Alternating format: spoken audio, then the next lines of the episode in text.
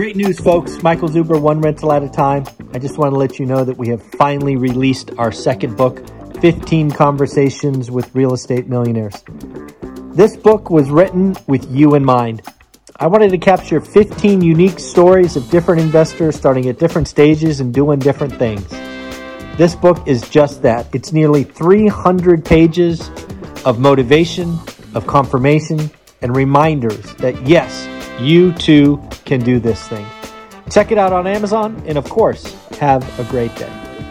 Today, Michael Zuber, one rental at a time. I'm actually with my co-host Sonny this morning. Yes, Sonny, she he is the newest puppy in the family. Happy was frankly too far for me to reach when I hit go live, so I grabbed Sonny this morning. Remember what we're gonna do is if we get to 500 likes from all of you, or thumbs up, I guess, 500 thumbs up, we will go out and buy these two little puppies some new toys. So it's up to you guys. Ah, there you go, honey. We're gonna get uh, 500 thumbs up today. We uh, we've gotten close a couple of times, but we haven't quite gotten there yet. A couple of quick announcements. First and foremost, somebody else to congratulate: Kashik and Sir-. Hope I got that right, or at least close. Congratulations on getting your deal uh, I will be sending out your card this morning. Again, Kashik and Superna, congratulations. Thank you for doing the work. Thank you for letting me know. And um, yeah, look forward to getting the next one. So we'll put that right over here.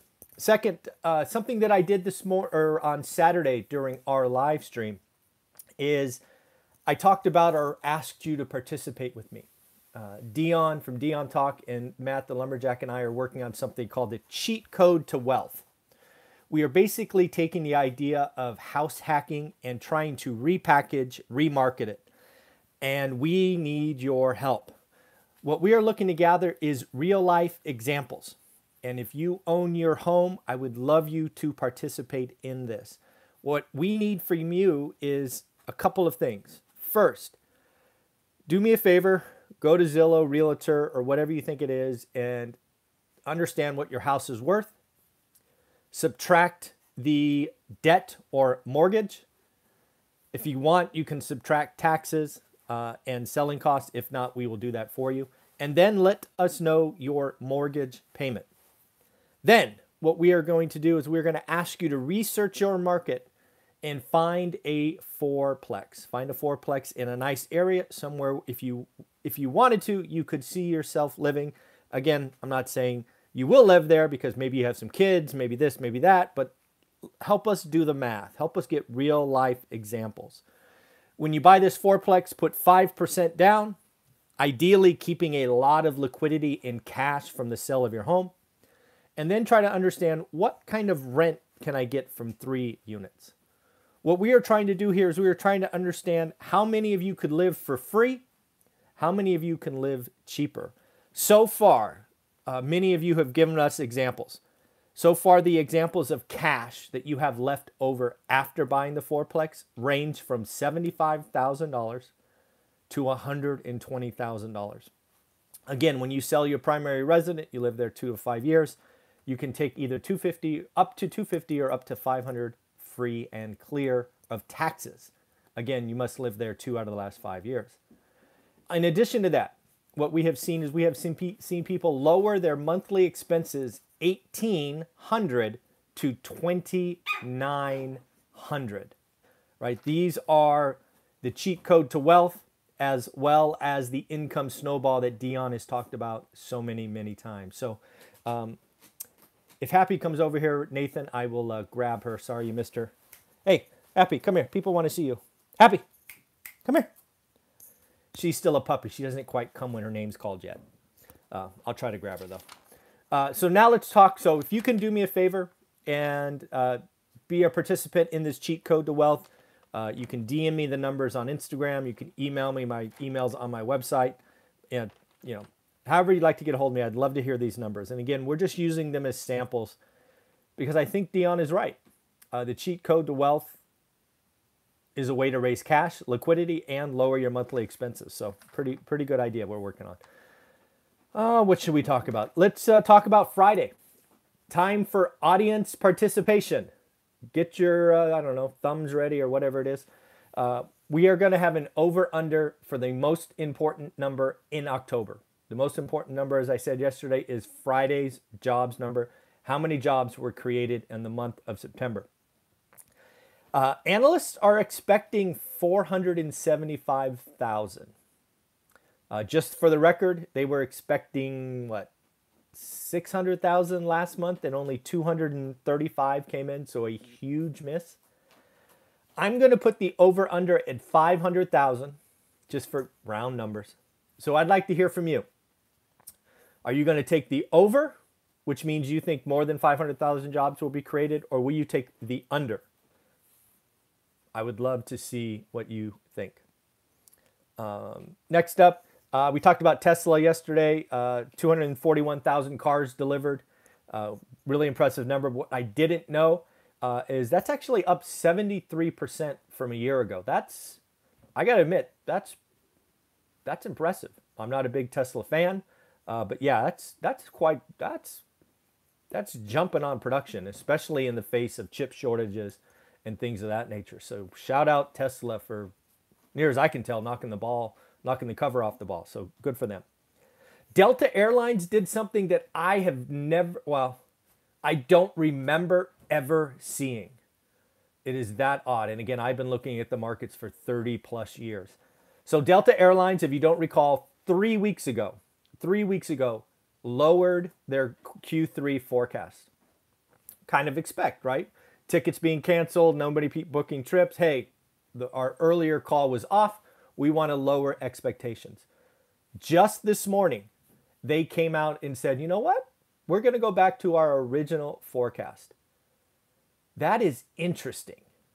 That is interesting because how, I mean, how, I mean, really? How bad does the, I don't know, travel market have to be herky jerky for a company the size of Delta to lower their forecast and then three weeks later put it back to where it was. That's uh, that's something that at least make you go, hmm. So, anyways, I thought that was interesting. I have never seen.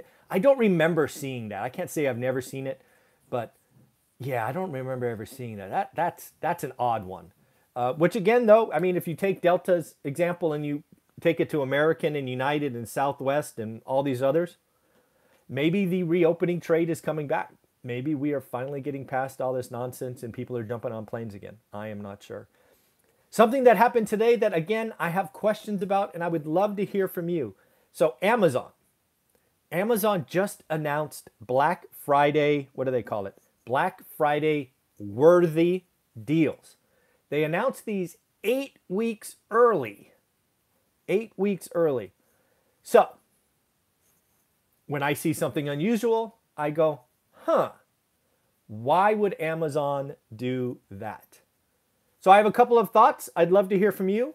One is they fully expect shipping delays, empty shelves, and they are afraid that if you order on Black Friday, you won't get the goods by Christmas. That could be a legitimate, legitimate fear.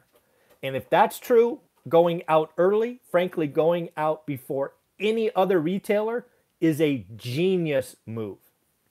That's one option. Option two is Amazon could be looking at their inventory and they're, they're I'm sure they track orders by the second.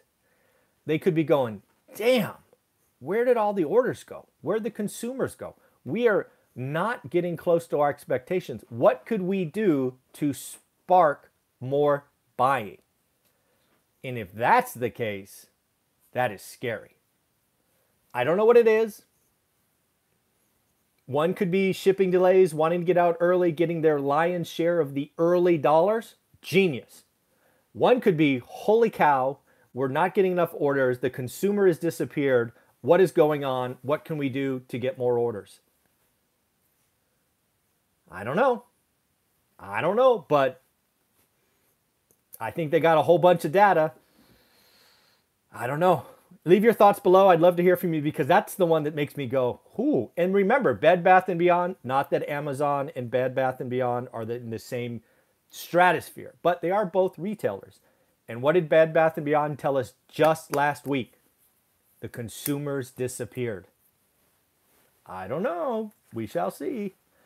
Uh, Jeremy Siegel is out this morning, basically echoing what we talk about in this channel. A, that the Fed is going to be late, the Fed is wrong, and inflation is going to be a bigger uh, issue going forward.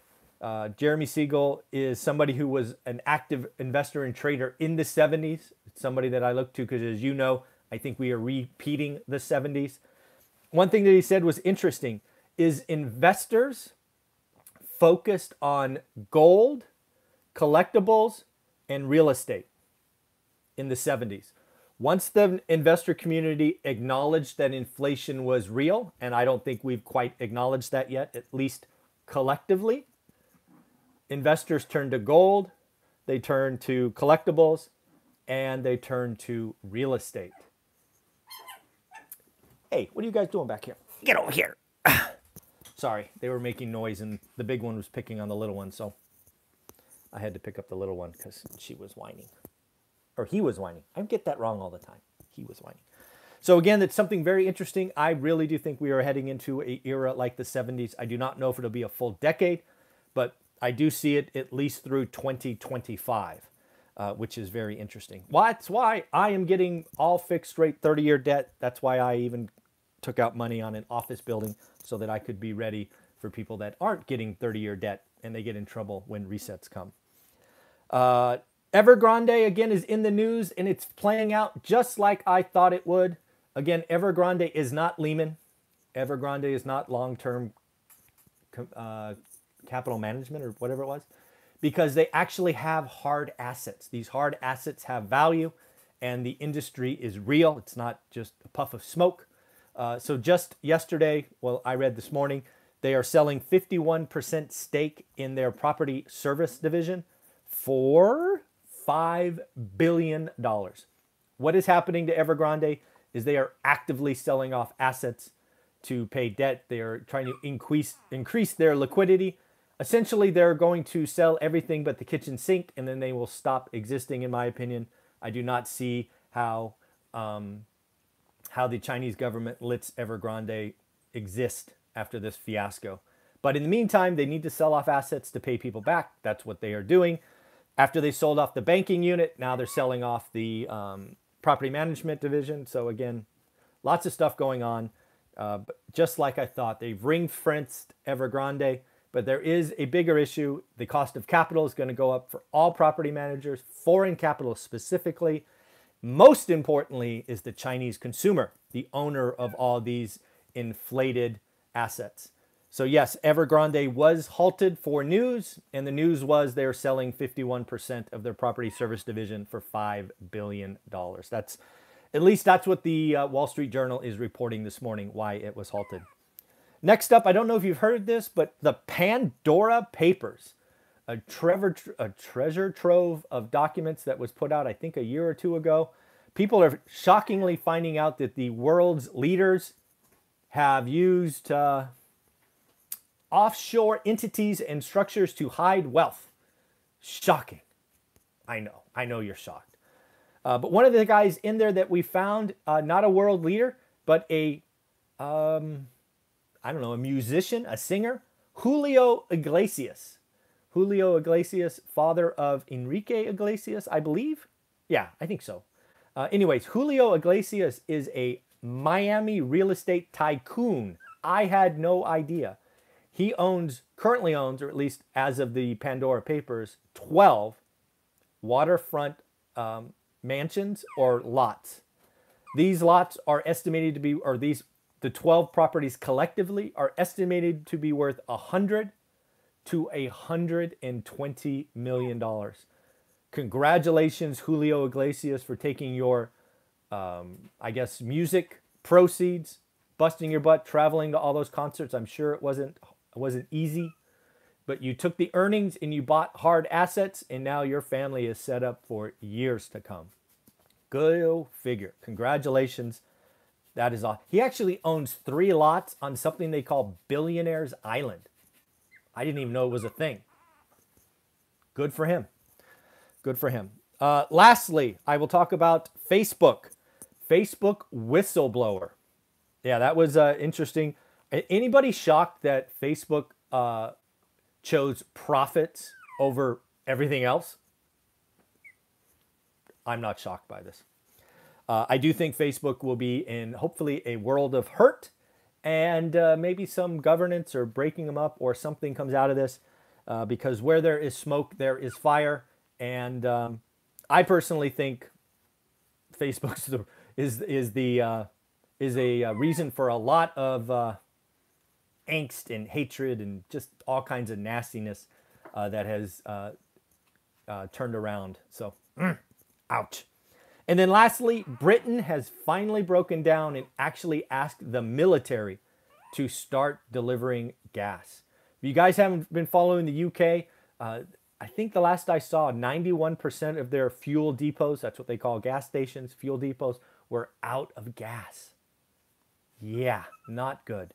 And again, they have the gas, they just don't have the truckers to move the gas. So lots of stuff going on. The uh, this is people are going to remember this, so this may change behavior. It's it's a very interesting time. So again, lots of stuff going on today. We have uh, Greg Dickerson here, and what is it, 14 minutes or so. Remember the cheat code to wealth. I would love to hear from you. I'd love to get more examples. I think we got five or six at this point. I really think there is a lot there. So have a wonderful day. Take care of yourself. Bye bye.